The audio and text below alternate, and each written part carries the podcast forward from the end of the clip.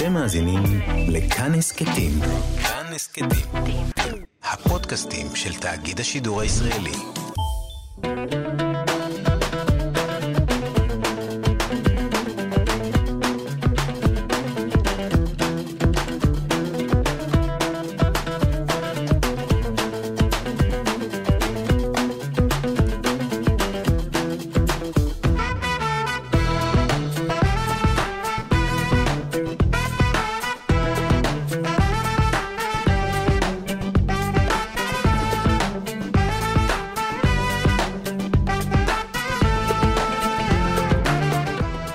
קפה גיברלטר, מגזין תרבות עם שורשים, אני אופיר טובול ואתם על כאן תרבות 104.9 או 105.3 FM, ניתן להאזין לנו גם בפלטפורמת הפודקאסטים שלנו ובספוטיפיי. את התוכנית עורך אלעד ברנוי המפיק, גיא מחבוש, על הביצוע הטכני דרור רוטשטיין. היום uh, בתוכנית נדבר על השיר החדש של עדן בן זקן, מועבט, ודיון סוער שמתעורר בעקבותיו. אה, לרגל יום אה, הפטירה של המרגלת הישראלית שולמית אה, קישיק כהן, נדבר עם הבת שלה, כרמלה, וננסה להבין למה לא מספיק מכירים את הדמות המרתקת הזאת, וגם מוזיקה חדשה, מוזיאון חדש ונייד בלוד, ועוד דברים ככל שנספיק. אבל לפני כל זה, השבוע האקדמיה ללשון פרסמה מכתב מעניין שנשלח אליה עוד כשקראו לה ועד הלשון העברית. אנחנו מדברים, אה, חוזרים לשנת 1938, למכתב שכתבו חברי ועד ההורים לתלמוד תורה לתימנים בתל אביב ויפו. הם הביעו דאגה מהאופן שבו ילדיהם יצליחו לשמר את מורשתם ואת הגייתם העברית בחברה המעורבת של אה, ארץ ישראל. אני רוצה שנקרא מהמכתב הזה אה, כמה קטעים. שוב, חוזרים ל-1938, מכתב של הורים תימנים ששולחים אה, לוועד הלשון העברית. כך, במשך כל שנות קיומו לא אה, עמדה בבית ספר זה מעולם שאלת הכתיב. לנו שהמבטא התימני ידוע בצחותו בין המבטאים האחרים, אין בו טשטוש במבטא האותיות, ולכל אות ואות יש המבטא המיוחד שלה. ומאליו יצאו, יצא שהתלמידים כתבו עברית נכונה כבר בהיותם בכיתה ג' או ד'. הכתבות ואימונים בכתב עברי, שבתי ספר של עדות אחרות הקדישו להם חלק הגון מתוכנית הלימודים, לא ידע בית ספרנו מעולם. צרת הכתיב לא עמדה אצלנו על הפרק. כל זה היה לשעבר, עתה נשתנו פני הדברים. נערים תימנים מבטן ומלידה אינם מוכשרים עוד לבטא כמה אותיות במבטאן הנכון שאבותיהם ואבות אבותיהם לא ידעו כל קושי בביטוים. זוהי העובדה המרה כיום, ומה שמדאיב ביותר הוא שהילדים עצמם אינם מרגישים בקלקול זה, אלא להפך. חושבים הם את המבטא, את מבטא השוק למתוקן ואת מבטא המצח למעוות. ויש כאלה שבכוונה עוזבים את מבטא העין והחטא המזרחי המצלצל ומאמצים את עצמם לבטא אותם במבטא הצורם של הרחוב. הכותבים, שימו לב, אינם נמנעים גם מלשון אירונית. הם אומרים כך, בית, בית ספרנו עתה איננו נופל בנידון זה משאר בתי הספר. גם בו הפכה שאלת הכתיב לשאלה בוערת, והתלמיד שלנו, ברוך השם, אף הוא אינו נבדל במאומה מחברו האשכנזי, ואינו מוציא מתחת ידו שום חיבור או הכתבה בלי עשרות שגיאות. יש במה להתגאות שגם התימנים עושים שגיאות בשפה העברית, אז הם פונים לנשיא ועד הלשון. הלשון ומבקשים ממנו כך, לתמוך ברעיוננו ולפנות בשם ועד הלשון אל חבר המורים שלנו, לשמור עד כמה שאפשר על המבטא הטהור.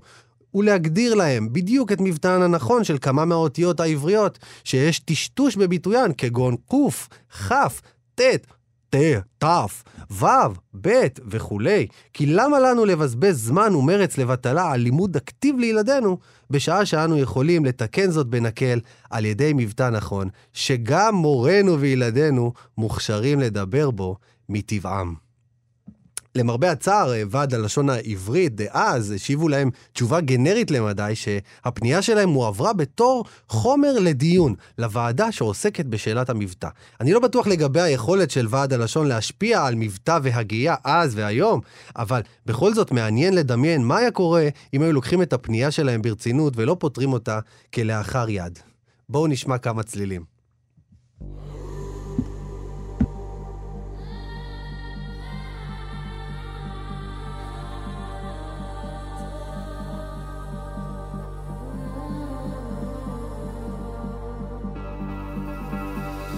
עליתי למגדל הכי יקר בעיר, וכולם שם בראש סבבה. יש אווירה טובה, הכל פה רץ מהיר, כולם עפים איתי למעלה. אז השתניתי, כבר לא עושה שטויות, אתה פתטי. מה אתה מציע לא שותה וודקה, אני לא שותה רדבול, רק ג'ין, טוניק ומועה בית, בית, בית, בית, בית, בית.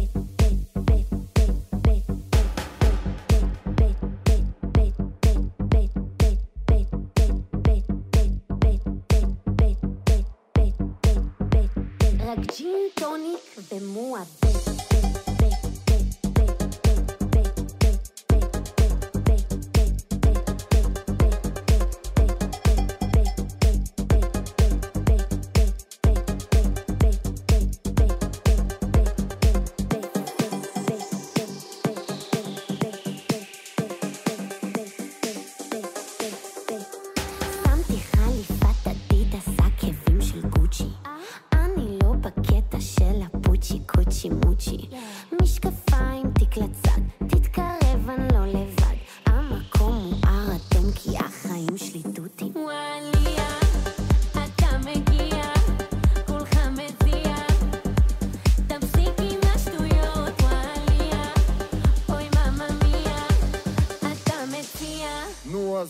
בקיצור, מה את שותה?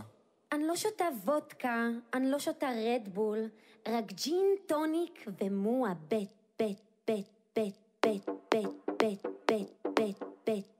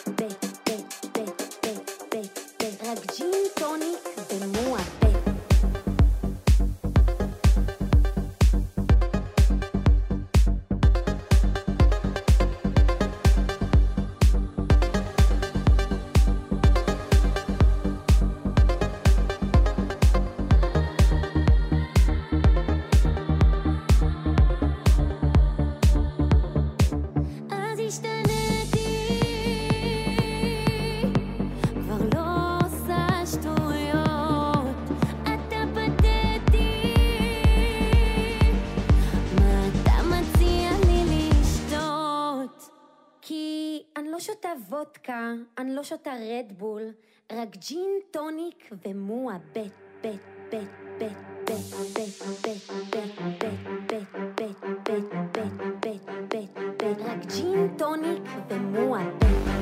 רק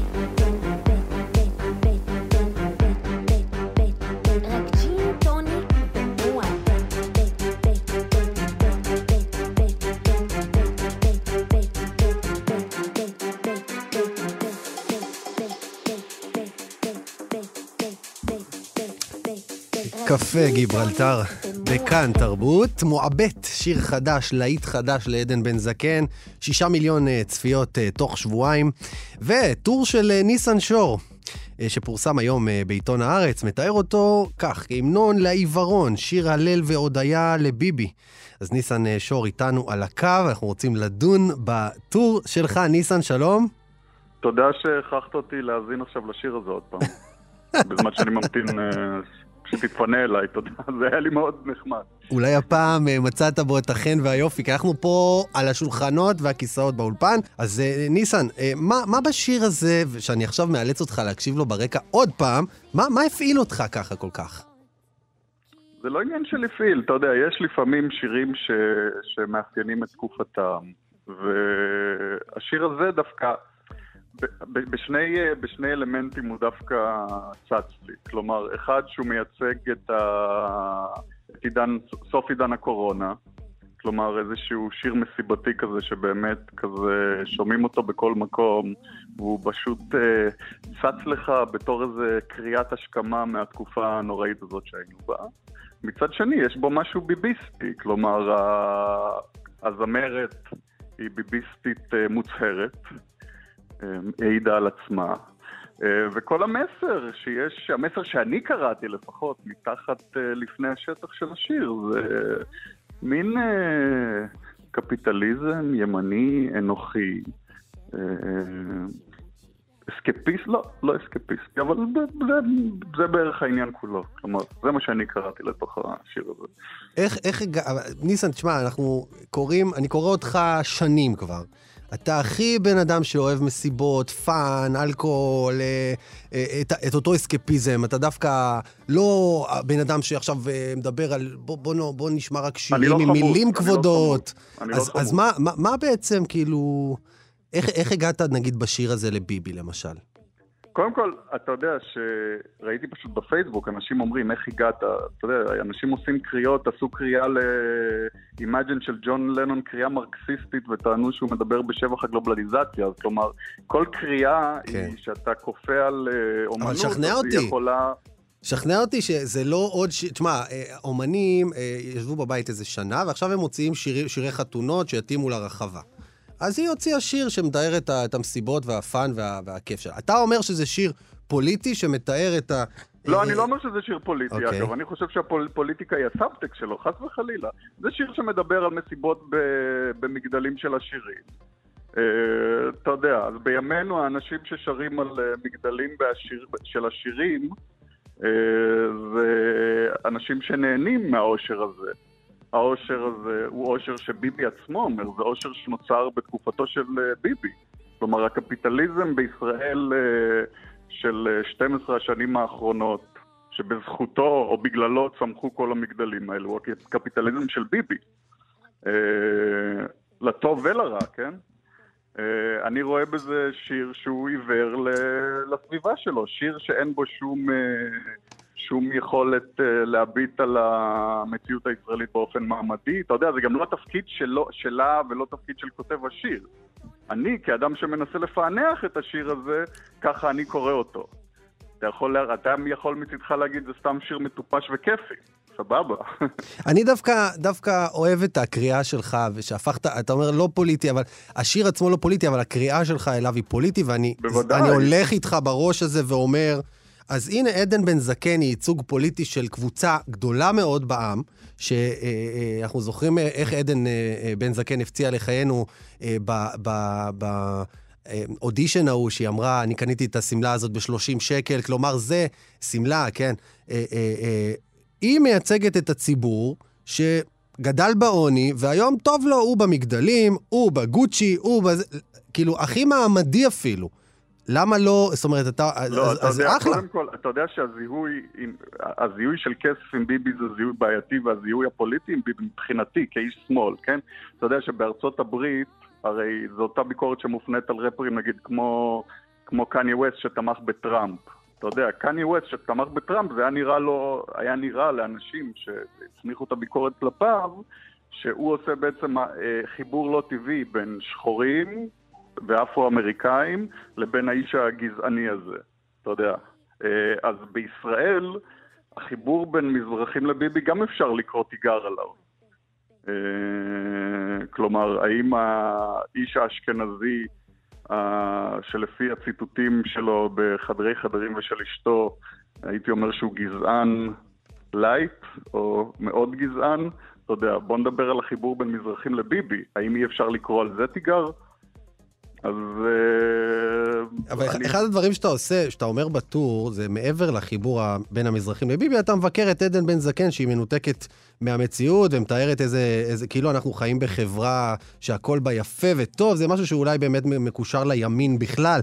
אבל למשל, אתה, אתה אומר לה, למה, למה את לא מדברת על הכיבוש? שזה, שזאת טענה ש, שבעיניי, שבעיניי היא קצת, אה, היא קצת מוזרה. אין זכר למילה המשוקצת כיבוש, כי מצידם אין כזה דבר בכלל. אני חייב לשאול אותך, מתי פעם אחרונה שמעת שיר על הכיבוש? כאילו, אפילו שמאלנים, לא יודע מי, אסף אמדורסקי, whatever, you name it, לא שמעתי אף אחד מהם שר שיר על הכיבוש. מאיפה הטיעון הזה בכלל? קודם כל, משפט אחד אחרי זה כתבתי שחובה לשיר שירים שלא מתייחסים לכיבוש. אוקיי. ושחובה לשיר. שירים א-פוליטיים וא-מוסריים, ואין לי דרישות כאלה.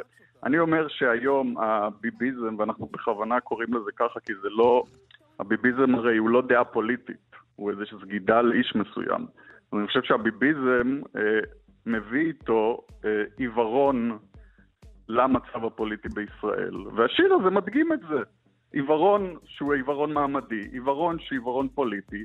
עכשיו, אתה יודע, ביבי אמר בקורונה, בואו נחגוג, זה הרי ביבי הוא גם מועבד כזה, או שמשחק אותה. כן, ואתה, ואתה מהחמוצים, ניסן. אבל בוא, אתה... כן, בוא נשתה, בוא נשתה אז, בברים, אז רגע, אתה שייך, אתה מהחמוצים, מה שנקרא, של ביבי? אה, אני חמוץ במידה. אני, אתה יודע, כשאתה מכניס את המלפון החמוץ כזה לצנצנת... אחרי, אתה בודק אותו אחרי יום והוא עדיין לא מוכן, הוא עדיין לא, אז אני כזה, אוקיי? אתה יודע. אני, uh, הדיבור הזה על החמוצים הוא כמובן דיבור שהוא לא מופרך. יש uh, נטייה פוליטית בישראל שבה מה שלא יקרה, סקציה מסוימת אף פעם לא תהיה מרוצה. אני נגיד מאוד מרוצה ממה שביבי עשה עם החיסונים, אני נותן לו על זה קרדיט מלא, אתה יודע. אז אני לא, כן. לא פוסל את האיש ומעשיו באופן כולל. תשמע, ניסן, אה, אה, אנחנו לא מצליחים להעלות את אה, רחל אה, גץ סלומון, אז אני רוצה לייצג את, ה, את העמדה אה, שלה, שאני חייב להגיד בצורה כנה שאני... אה, זאת אומרת, יש, יש, יש, יש בה משהו לדעתי. ש, שבאמת, אולי, אולי מה, שאתה, מה שמבטא הטור שלך, או בכלל ביקורת על ה... על, על שיר מהסוג הזה, זה שכאילו כשהמזרחים, הימנים, הליכודניקים, כשהם חוגגים את הכיף שלהם בחיים, שכמה כמה כיף להם ותותים ו, וג'ין וטוניק וזה, זה כואב לכם.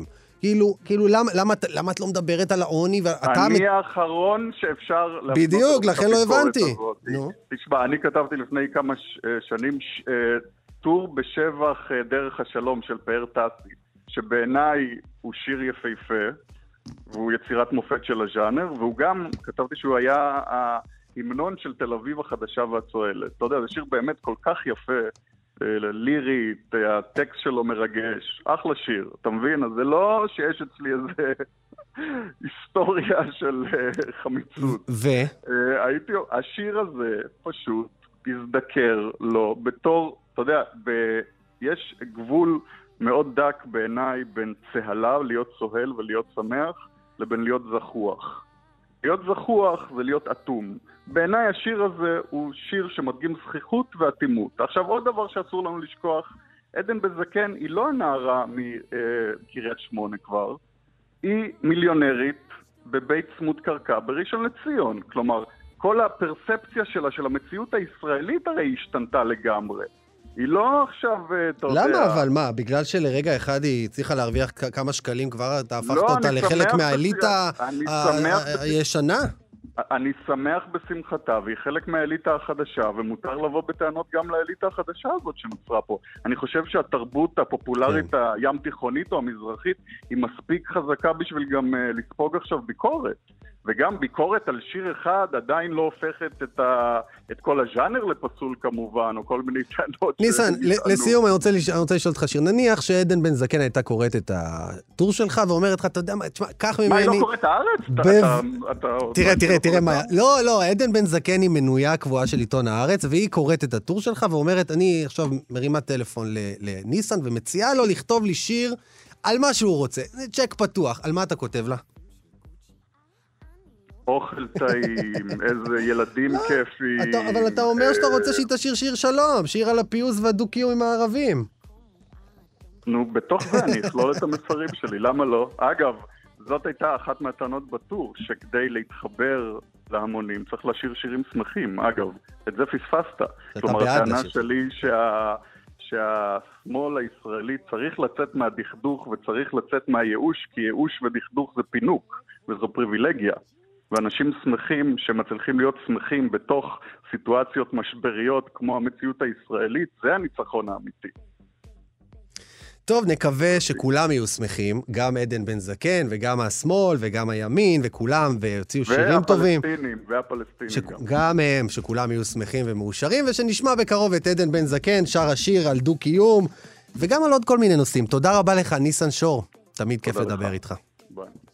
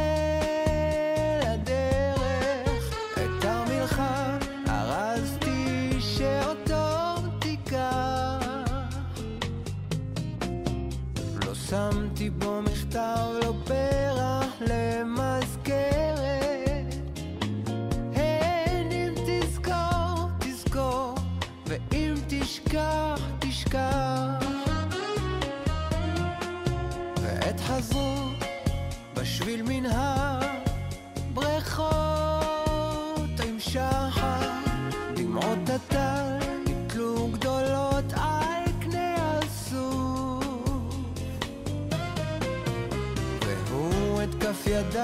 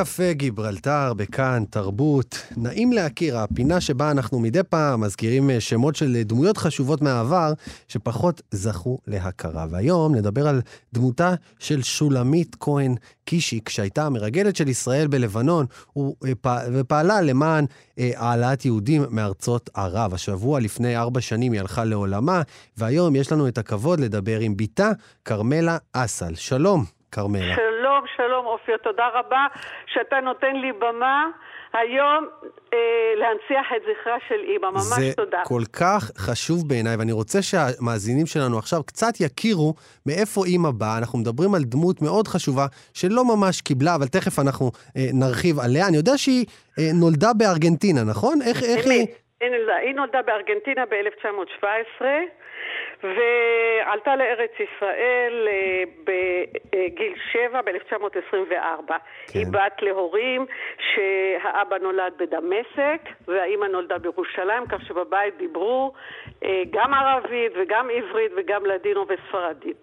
וואו, אז היא, היא נולדה למשפחה שמגיעה במקור באמת פה, מכאן, מהמזרח התיכון, נולדה בארגנטינה, בגיל צעיר עולה לישראל, ואז מגיעה, איך היא מגיעה לביירות בעצם? איך היא מגיעה לביירות? קודם כל היא תלמידה מצטיינת, לומדת באבלינה דה רוטשילד בירושלים. הם גרו בשכונת אה, רוממה באלפנדרי, ברחוב אלפנדרי שם, והייתה מצטיינת. בגיל אה, 17, הנס הראשון שאני קוראת לו היום בדיעבד, שאבא שלי היה איש כהן עמיד בביירות, סוחר עמיד, ובא לו להתחתן רק קישיק. עם אישה מארץ ישראל ומירושלים. Mm, נכון, ושמו ז'וזף קישיק. יפה, הוא לוקח רכבת ונוסע ו- לירושלים. הייתה אז רכבת שהייתה מגיעה רכבת מביירות. לירושלים. אוקיי, כן, ובחר לו את אה, כלתו ולקח אותה איתו לביירות. לא אז היא ממש קל. כנערה, בת 17, מתחתנת ועוברת, קשה ועוברת קשה לבגרות. קשה. אומנם המצב היה, הכלכלי היה מאוד קשה, ואבא היה מצבו טוב, והוא הבטיח לעזור, והוא עזר. רק הבעיה הייתה שהייתה צריכה לעזוב את ירושלים, שבשבילה היה, הייתה העיר. Mm. אה, והייתה צריכה לעבור לביירות ולחיות במקום זר בשבילה. זה היה הקושי. ואז היא מתחילה באמת בלבנון, בביירות, לפעול למען העלאת יהודים אה, לארץ ישראל, נכון? לפני. לפני. לפני. קודם כל, היא לאט לאט אה, מנסה להשריש את השפה העברית שמה, בעיקר בהתחלה בתנועת מכבי, ומשתלבת לאט לאט בוועד הקהילה, הקהילה הלבנונית בביירות, שגילו את חוכמתה ואת אומץ ליבה ותעוזתה, והבינו מהר שיש להם מישהי שהם יכולים אה, להיעזר בה. ואז uh, התחילו הקשרים שלה להתפתח והגיעה עד לאנשי שלטון, בעיקר uh, נוצרים, mm. כמו שהיה אז התחילו הפלנגות uh, להתקרב לארץ ישראל. ואז דרכם היא הצליחה אה, לעשות אה, הרבה דברים. ביום אחד כשהייתה אצל, בבית של ראש הממשלה שהוזמנה בערב אה, אה, המולד, ב-24 כן. לדצמבר 47, היא הייתה שמה והיא תופסת שיחה שה, שהתנהלה בין אה, אה, קציני, אה, אה, קצינים אה, צבאיים עיראקים ולבנונים וסורים ושמדברים על צבא ההצלה של קוואג'י שהולך לתקוף שני יישובים אה, בצפון הארץ שמעה את הכל כמה נשק יגיע, כמה חיילים וואו. יגיעו, מתי זה יקרה והיא אה, נדהמה ויצאה חזרה הביתה והייתה, ואמרה לעצמה, עם כל זה שאני בורג קטן פה בביירות, אני חייבת להעביר את המסר הזה לישראל, למרות שהיא לא הופעלה על ידם, זה היה ביוזמתה האישית. ואז היא כותבת מכתב בדיו סודי שלמדה בתנועת הצופות באבלינה דה רוטשילד, אה, מחציתו באנגלית. לירושלים, שהבת דודה שלה חולה. מדווחת על מה שהיא שמעה. והמחצית שלו, וואו. בין השורות, בשפה שאי אפשר היה לפענח שמה, היא כתבה את הכל. המכתב וואו. הגיע ליד. אז זה קורה ב-1947, ועד 1961 היא, היא ממש 14 מתפקדת 14 שנה. שנה היא כמרגלת, מעבירה עד שהיא... מידע- כן. מידע. ל- ל- לארץ, ו-48 קמה מדינת ישראל, מכל ארצות ערב מתחילים לברוח. יהודים, להימלט ולהגיע איכשהו לביירות, מפני שזה הארץ היחידה בלבנון, שהגבול היה ממש צמוד לארץ ישראל, ושמעו שהיה אפשר כאילו לברוח כן. יותר בקלות לשמה. ומפה עד 61 אימא מעבירה רבבות אה, אה, יהודים מילדים למבוגרים למשפחות, ונודע לנו לאחרונה ב-2012 שקהילת המודיעין כתבה מאמר מאוד חשוב שאימא נחשבה למוח מאחורי 25 מבצעים, הלהבה. של עלייה. מבצעי להבה, שהיא אה, הצילה יהודים מסוריה. בוא, בוא, אה, בוא נתקדם רק קצת, כי זמננו הוא לא ארוך. בשנת 61 היא נעצרת ו, ונשפטת אה, אה, למוות בתלייה, בעוון ריגול, נכון? אנחנו אמת, יודעים כמובן שזה ריגול, לא, ש, ש, שזה לא וגם מתבצע. בהעברת אה, יהודים. כן.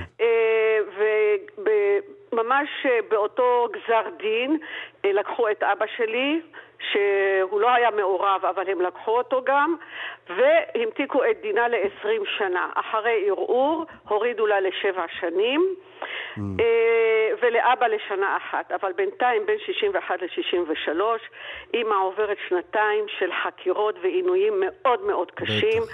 של תלישת שיער, עקירת שיניים, מכות פלקות בכל הגוף, וכל זה, הרוח שלה לא נשברה.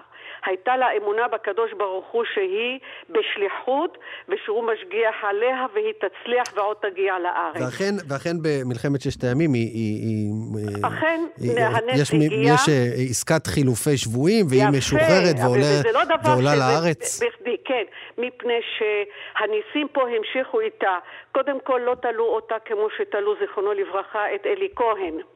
דבר שני, ישראל מיד אחרי המלחמה ב-67, היא בדקה בכל ארצות ערב איפה יש יהודים כדי להציל אותם, והיה לה קל להוציא את אימא, ולמחרת אותנו, כולנו, הגענו לארץ ישראל והתאחדנו איתה. אה, ודבר שלישי זה, זה משהו שאתה לא שומע כל יום, שעל מגש מכסף מוציאים את אימא מבית הכלא כשהסורים מחפשים את ראשה ומגיעה לראש הנקרה, שם מחכים לה אה, המשפחה. צריך להגיד שאימא שלך, אה, שולמית אה, קישי כהן, זכתה גם להכרה ולפרסים רבים, אבל אני חייב לשאול אותך, איך אני רק היום שומע את הסיפור הזה? איך, איך, איך באמת לא מלמדים את... הד... על אלי כהן כולנו שמענו, אולי גם בגלל הסוף הטרגי. אה, יפה, אה, זאת- זאת למזלנו. פה זה לא המקרה, כן? היא, לא, היא, היא הצליחה. להגיע עד לגיל 100, תודה לאל. הגיעה ו... לגיל 100 ובמשך 50 שנה, מ-67 כן. עד 2017, היא לא הפסיקה לתת הרצאות בכל מערכות הביטחון, בכל בתי ספר, Mhm. בצד. ובכל זאת, יש הרבה שיודעים, אבל יש הרבה שלא יודעים. ואני חושבת, הכמה דקות האלה, מי שישמע, י- יוכל להבין ולדעת שפה צריך לפתח את הנושא, שאימא צריכה שילמדו עליה בבתי ספר, ולא בכיתות קטנות, אלא בכל, בכל השיעורים על אזרחות ועל. היסטוריה. ובכלל, את כל הפעילות הזאת של העלייה מארצות היא האסלאם, מארצות ערב, בכלל, להגיד. כל הדברים האלה, המנהיגים הגדולים שהיו שם, בהחלט. כן, אופיר, אה, אה, אה, היא זכתה בכל התארים, יקירת ירושלים, יקירת הסתר של קהילת המודיעין, פרס בגין, היא מופיעה באתר הגבורה, היא מופיעה, התהילה רדפה אחריה והיא לא רדפה אחרי התהילה. ובכל זאת, אנחנו מאמינים למעלה, אנחנו מעדיפים אותה כמו שעכשיו הגיעה בחיים והתאחדנו כולנו והיא זכתה עם אבא לחתן את שבעת הילדים עם כל מה שהיא עשתה, במקביל היא- איזה סיפור חיים מדהים. שבעה ילדים, כשבית למופת, תופרת, רוקמת, סורגת, יודעת תהילים בעל פה, וואו. מתפללת בעל פה, יודעת פתגמים בערבית, ופעלה אה, ללא לאות. איזה יופי.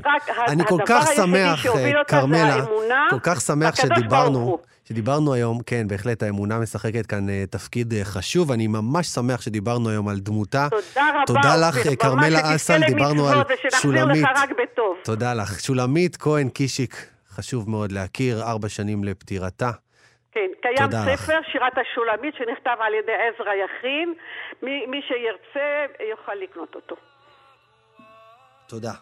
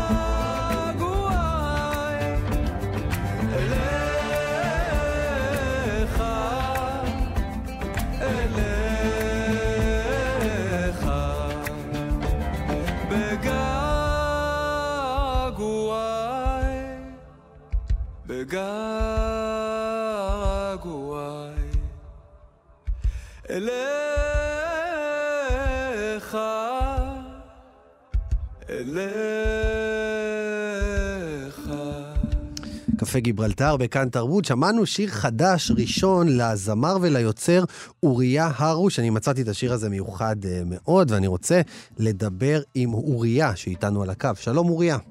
אהלן, אופיר יקר, מה שלומך? ברוך השם, בוא נגיד שאתה גם יוצר, כותב, מלחין, גם למדת באקדמיה למוזיקה בירושלים, מתמחה במוזיקה צפון אפריקאית, וגם אה, היית. נגן העוד הראשי, או עדיין נגן העוד הראשי בתזמורת האנדלוסית הישראלית. כבר לא. כבר לא? אוקיי, אוקיי, צריך לעדכן פה. אז גם אה, ניגנת עם שולי רנד, אמיר בן... בקיצור, עם כל העולם, ועכשיו אתה יוצא בשיר ראשון, סולו, קדימה, לתוך קדמת הבמה. אה, אני שומע כאן משהו בין אה, בלוז למוזיקה אתנית, לעוד עוד כמה שילובים. איך הגעת לתמהיל הזה? לגמרי, זה כל מה שאמרת, אתה יודע, זה... בסוף, אתה יודע, אני, נכון, כמו שהקדמת, התמחיתי גם במוזיקה צפון אפריקאית, אנדלוסית, גם ערבית, אבל אתה יודע. גדלנו בתרבות שהכל מעורבב. כן. אז תוך כדי ששמענו גם פיוטים בבית, או... תוך כדי גם קיבלנו את כל מה שקורה. כי בעצם זאת מוזיקה, מוזיקה פיוטית, מוזיקה מקודשת, אפשר לתת לה כל מיני הגדרות, ואז אתה יכול להגיד, אני יכול להכניס פה גם כלי הקשה אפריקאי, ואיזשהו vibe גם אפריקאי מסוים אולי ברקע, ואז מאפריקה אתה אומר, גם, גם הבלוז הוא כזה. לגמרי, לגמרי. אתה יודע, בסוף יש איזה משהו שמאחד את כל הדברים, יש איזה גם בלוז, ובאמת יש בו איזה משהו שורשי, שמחבר הרבה דברים. וגם הגנאווה מצפון אפריקה וגם הבלוז, יש בהם איזה משהו מאוד שורשי, וגם כמו שאמרתי, אתה יודע, סך ההשפעות, ספגתי גם הרבה רוק והרבה ג'אז ובלוז, במקביל לכל הדברים האלה. אני מרגיש שזאת הייתה הזדמנות שלי לתת את, ה... את הפרשנות, אולי, אה, קטונתי, אבל הפרשנות שלי לפחות, הישראלית. כן. למושג הזה, הטריו של הרוק, אתה יודע. זהו, ת- הרוק, של הגיטרה בס תופים. זהו, אז ברוק יש לנו את הגיטרה בס תופים, כאן הלכת על, אה, על, על טריו אחר, יש לך פה, זה אוד, שאתה מנגן, קונטרבס, קונטרבס מזרחי. שמה זה? נכון. מה זה בעצם? זה חבר יקר יש לו ונגן רבעי מדהים. טונים, איך... אה, בשם- זה נגן בשם דורות טובול, שהוא ממש התמחה ב... לא גם. בסגנון הערבי וגם ב... אתם קרובי משפחה? לא, לא. אולי. צריכים לבדוק את זה. טובול אימפריה, אתה יודע. כן, נו, אז, אתה אומר, בס מזרחי? בס כן, הוא ממש התמחה אצל אה, חגי בליצקי, שאנחנו מכירים אותו גם, מאסטר בשיטה שהוא פיתח בעצם לנגינה קונטרבס בצורה מזרחית, עם רבעי טונים וכל מה שזה אומר, כמובן. התמצאות במקם, על הכלי. כן. ו percussion. זאת אומרת, ה- ה- ה- ה- הבס תופים גיטרה שלך הוא אוד, בס ו percussion. עם כל מיני סוגים. של, של, של כלי הקשה כאלה. אה, מאוד מיוחד, מאוד מיוחד. כן.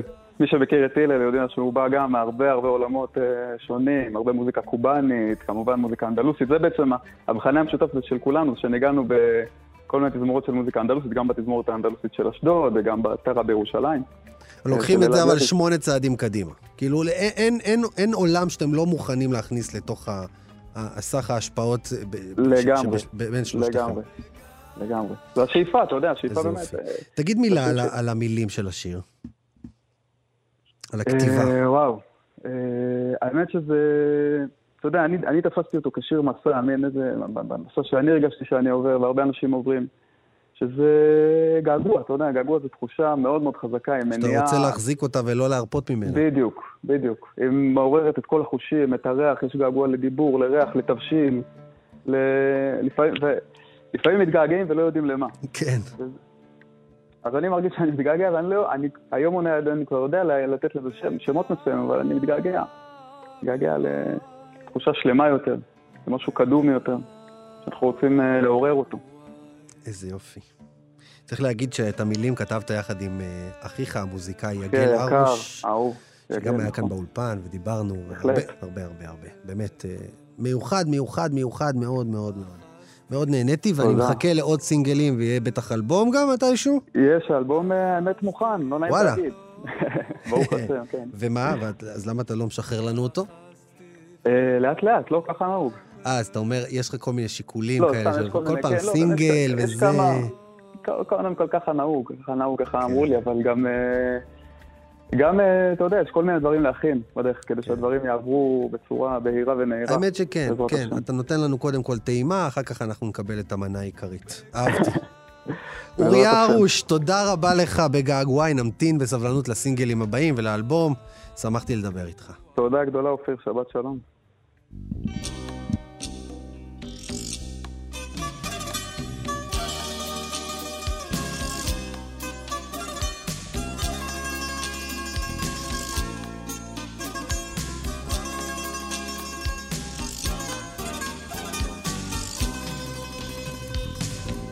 על גבי כיסא נוח, מעולף מהחום, מתחשק לי לברוח על כנפי החלום. אל מפרץ לא ידוע, אי בודד בתוכו, כפר קטן ורגוע הים התיכון. הקולות של פיראוס מזכירים את חיפה עם בקבוק של מתאוס את נראית כה יפה תנו לשמש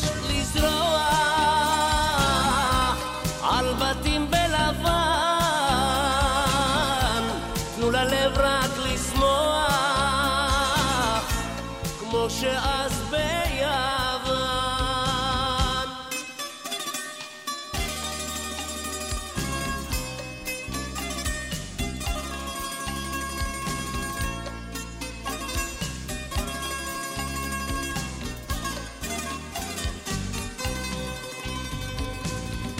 וענן בשמיים משייט בדממה הכחול של המים מחלחל בנשמה. ונישא עם הרוח ריח מלח ודבש מן הים הפתוח כבר עולה שיר חדש. הקולות של פיראוס מזכירים את חיפה עם בקבוק של מתאוס את נראית כה יפה. תנו לשמש לזרוח על בתים בלבן. תנו ללב רק לשמוח כמו שאז ביוון.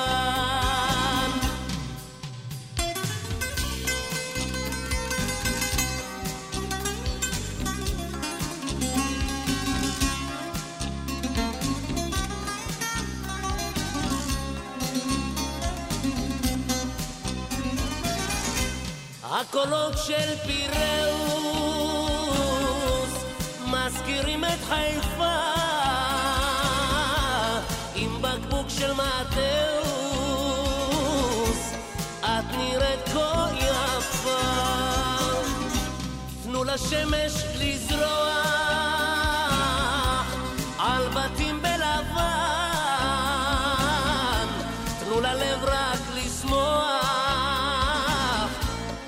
שאז ביוון.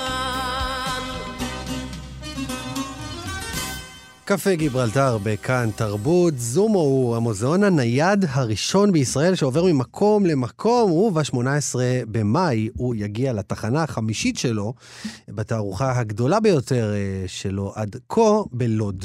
לא מקום אה, מובן מאליו, ואיתנו אה, מנכ"לית המוזיאון והאוצרת הראשית, מילנה גיצין אדירם. שלום מילנה. אהלן, מה נשמע? אז בואי קודם ספרי ותזכירי למאזינים שלנו, מה זה זומו? מה זה מוזיאון נייד? אז אה, זומו זה שילוב של שתי מילים, זוז ומוזיאון. אה, זה חיבור בעצם של אה, מוזיאון נייד, מוזיאון פופ-אפ, שנוסע ומתמקם כל פעם בעיר אחרת.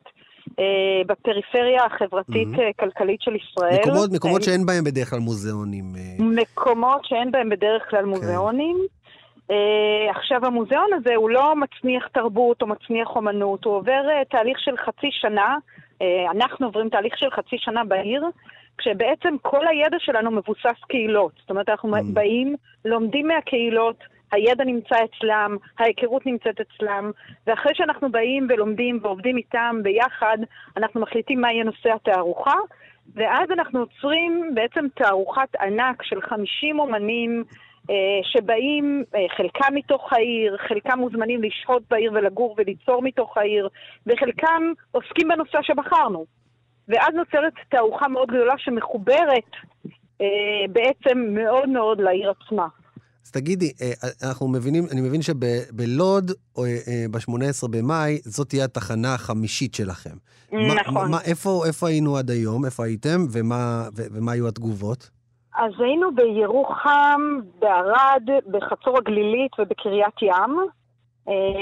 ובזמן הקורונה היינו אמורים להיות במועצה אזורית גליל תחתון גם, אבל זה מעולם לא קרה. התגובות הן מהממות. בהתחלה באמת אנשים מסתכלים ואומרים, למה, למה אתם עושים את זה, למה אנחנו צריכים את זה? Mm-hmm. וכשאז מתחילים להכיר אותנו, כשאנחנו באים באמת באיזה ענווה מאוד גדולה, בגלל שאנחנו יודעים ש... האנשים האלה הם בעלי הידע והם המקום, ואנחנו באים להתארח אצלם, אז אנחנו באים לבנות גשר ובאים לשמוע. ואז נוצר חיבור מאוד מאוד גדול, גם עם העיר, גם עם הצרכים שלה, גם עם החוזקות שלה, לעיתים עם החולשות שלה. כן. ואז יש חיבוק מאוד מאוד גדול. עכשיו, אנחנו קוראים לזה... וזה באמת, זה, זה באמת מצליח, מילנה, כי אני שומע בדברים שאת אומרת, כמה חשוב לכם לא להנחית, זה לא קרקס נודד, כן?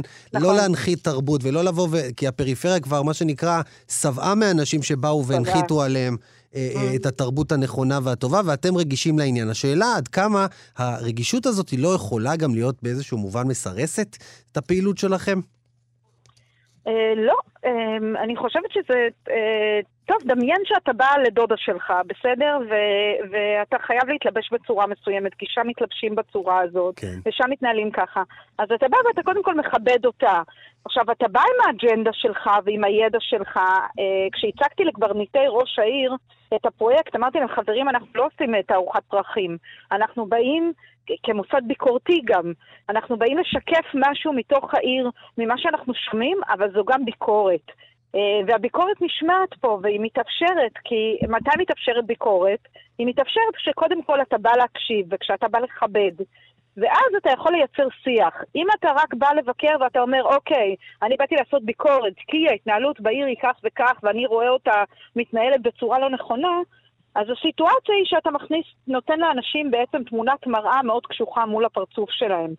אה, אומנות עוסקת בפיתוי, אז אנחנו קודם כל מפתים אותם לה- להיכנס, מפתים אותם לבוא, ואז מייצרים את השיח בצורה אה, משותפת ומכבדת. אז תני לי, תני לי איזושהי דוגמה או איזה ערך מסוים שהוא, שאותו את מגדירה כאג'נדה שלכם, אה, שאתם מביאים, כן? מתוך מקום של כבוד והכול, אבל בכל זאת מביאים אותו, אותה איתכם. אז תראה, אנחנו בוחרים בכל, אולי נלך מהנושא של התערוכה. אה, כל פעם אנחנו בעצם בוחרים אה, נושא שונה לתערוכה כדי להפוך את התערוכה לרלוונטית לעיר.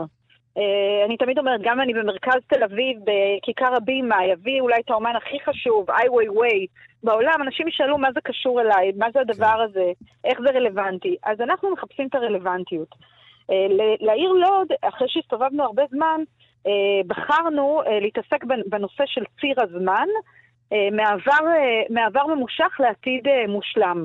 העיר לוד אה, נשענת על איזו היסטוריה מאוד מאוד מאוד מפוארת, שלעיתים היא חפורה מתחת לפני השטח, אבל יש גאווה נורא גדולה. ומצד שני, יש איזה עתיד אה, כמעט הזוי שקברניטי העיר בונים לעיר עצמה, אבל על ההווה כל הזמן כולם מדלגים. אף אחד לא מדבר על ההווה ועל הבעיות של ההווה. עכשיו, לנו מאוד מאוד חשוב אה, לשקף את ההווה. אז אה, מה שאנחנו עושים, למשל פה, הזמנו אומנים שהם אומני מחקר, וביקשנו מהם להיטמע בתוך הקהילות ולייצר איזשהו הדהוד של ההווה. עכשיו, בשם אנחנו מדלגים על ההווה, אבל בעצם כן. בפעולה האומנותית אנחנו מביאים את ההווה ממש בפנים של האנשים בצורה מאוד יפה, בצורה מאוד פתיינית, אבל היא, היא קיימת. ואנחנו משקפים את זה, ואנחנו אומרים, תשמעו, יש פה מורכבויות, בואו נדבר עליהן. אה, יש פה את הנושא של הערבים יהודים, יש פה את הנושא של הדתיים וחילונים, יש פה הרבה מאוד נושאים שהם כמעט, כל, כל מקום שאתה דורך פה זה כמעט מאוד מאוד מורכב. זה כמעט אה, ממש פצצה מתקתקת, וצריך לגעת בזה בעדינות כדי אז, לייצר אז, שיח. אז, אז ספרי לנו קצת מה, מה באמת הולך אה, להיות. זאת אומרת, אם אנחנו עכשיו, זה, זה נמצא במרכז העיר לוד, זה נמצא בחוץ, זה ברחובות, יש עבודות של אומנות גרפית או, או דברים אחרים, וידאו, מה, מה בדיוק, איך זה אז יראה? אנחנו, אה, אה, אנחנו דיברנו בעבר, ובדרך כלל אנחנו עובדים בתוך האנגר אחד גדול, אבל בעקבות הקורונה עשינו החלטה שבלוד אנחנו נעבוד במרחב הציבורי, אה, באמת כדי שתהיה אפשרות ושאנשים ירגישו מאוד בנוח לצאת החוצה, ושלא ירגישו שהכניסו אותם, אתה יודע, לאיזה חלל, וכן מסכות ולא מסכות ותו ירוק, אז אנחנו עובדים במרחב ציבורי. אה, לקחנו חצר של אה, אה, בית ספר אה, עות'מאני במקור, חצר מאוד יפה, ליד בניין עות'מאני, ואנחנו בעצם את העבודות אנחנו מטמיעים בתוך החצר. אז, אה, אה, ואז עוברים את הכביש, וממולה יש אה, סביל, סביל אה, זה בעצם. אה, מרחב טהרה מוסלמי, גם הוא מהתקופה העות'מאנית, ואנחנו בעצם מציירים לידו. הזמנו את מיטב האומנים הישראלים, בעצם שישה אומנים, לבוא ולצייר פה על איסקורית. איסקורית זה אה, איזשהו קיר בנייה כזה. כן, והם באים לצייר ממש, בדיוק, זמני. המונח הזה של הזמניות, קודם אמרתי, ציר הזמן, הוא מאוד מאוד אקוטי עבורנו, והם מציירים ממש אל מול המקום עצמו. זאת אומרת, מייצרים איזשהו שיקוף לאזור עצמו. אה, וזה מקסים, כי אנחנו נמצאים ליד בית ספר, והילדים של הבית ספר מגיעים כל יום להקמות, והם לוקחים חלק, והם עוזרים לנו, והם סקרנים. אז הם כבר מכירים את הפרויקט, והיה, הזמנו את האומן מידד אליהו לצייר בתוך החצר, והוא צייר את הילדים עצמם. וזה מקסים, כי הם לוקחים חלק בדבר הזה, והם רק מחכים להביא את ההורים שלהם, ולהכיר להם את האומנות, ולהכיר להם את האומן מידד, כי פתאום יש קשר בלתי אמצעי בינם ובין האומן. זה לא עוד האומן ההוא שמגיע, אלא נוצר איזשהו קשר. וזה משהו שהוא מאוד משמעותי עבורנו, הקשר הזה, הבלתי אמצעי, בין האומנות לבין החיים עצמם, לחבר. לחבר באמת את, ה, את האומנות לחיים עצמם ולהוציא את זה החוצה מה, מהגלריות ומהמוזיאונים ל, ל, ל, לציבור, לעם. וזה, ורק על זה אני חושב שזה מדהים ושווה להגיע, שווה להגיע בלוד אה, ב-18 במאי.